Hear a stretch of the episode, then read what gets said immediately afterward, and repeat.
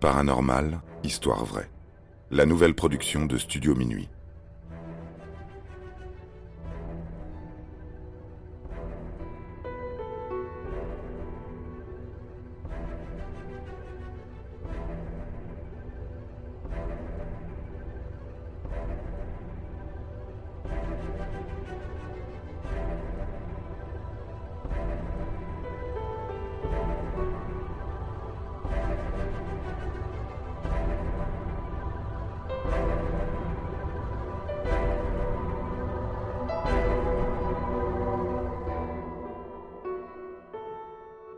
Quand la réalité dépasse les studios hollywoodiens. De tous les films et les dessins animés que vous avez visionnés depuis votre enfance jusqu'à aujourd'hui, lesquels n'ont pas eu pour objectif de faire passer un message? N'ont-ils pas tous une grande part de vérité? Prenez le temps de réfléchir, vous serez étonné. Partons du film L'Exorciste de William Friedkin, réalisé en 1973 qui a traumatisé des générations entières. Croyez-vous réellement que le scénariste a tout inventé? La réponse est non. En témoignent plusieurs prêtres qui ont tenté d'exorciser Robbie Mannheim en 1949.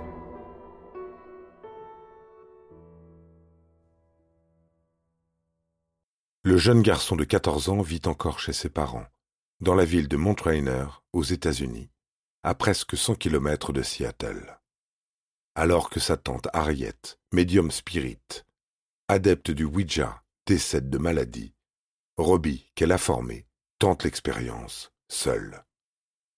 Attristé par le départ de sa tante adorée, ses parents espèrent qu'il fera son deuil. Par conséquent, il pratique dans sa chambre, durant des heures, en espérant un contact avec l'au-delà, qui arrive rapidement. Malheureusement, cet esprit qui a tout de maléfique n'est pas Harriet. Commence alors une descente aux enfers. Dans un premier temps, des bruits légers, puis de plus en plus forts résonnent dans toute la maison, mais surtout dans la chambre de Robbie. S'ensuivent des coups dans les murs et des déplacements d'objets jetés contre les personnes qui osaient rester dans la maison.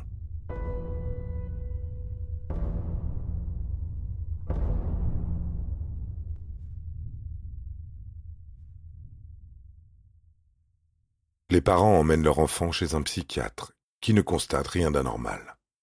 Pourtant, Robbie n'a plus le même comportement. Des cris se font entendre dans sa chambre, il devient de plus en plus introverti, il arrive que son lit tremble soudainement, sans aucune raison rationnelle.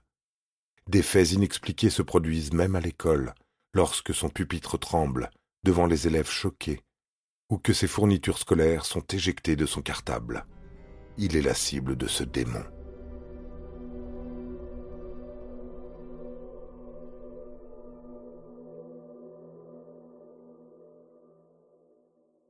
Informés par les voisins qui ont vu Robbie se faire expulser d'une chaise sur laquelle il était assis, les parents contactent l'église anglicane qui, malgré le fait que leur fils ne soit pas baptisé, accepte de le rencontrer.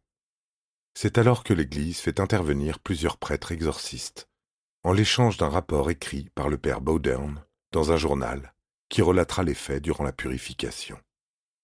Le rituel religieux, dont le but est de déloger un esprit maléfique, prendra des mois partagés entre des séances de prière qui rendent l'esprit de plus en plus provocateur, des insultes et de très violentes agressions physiques. Un des prêtres, le père Hughes, dont le bras présentera une plaie profonde à cause d'un ressort de lit arraché par Robbie, devra se faire recoudre. Le démon utilise aussi la voix de cette bouche qu'il possède pour cracher, mordre et émettre des propositions à caractère sexuel. Le corps de Robbie subit lui aussi de multiples agressions, et des messages s'inscrivent sur sa peau, tels que Help me.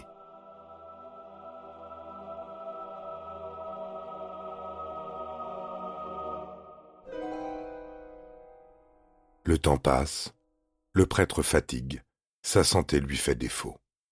Alors que l'état de l'adolescent se détériore, les exorcistes avancent l'idée d'abandonner.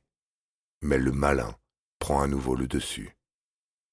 Les prêtres tentent alors, une dernière fois. Ils appellent un saint par cette phrase. Satan, Satan, Je suis Saint Michel, et je vous ordonne, Satan, et les autres esprits mauvais, de quitter ce corps maintenant. Le corps de Robbie est à nouveau marqué par les mots mal, démon, enfer. Puis, petit à petit, le où les entités du bas astral s'en vont.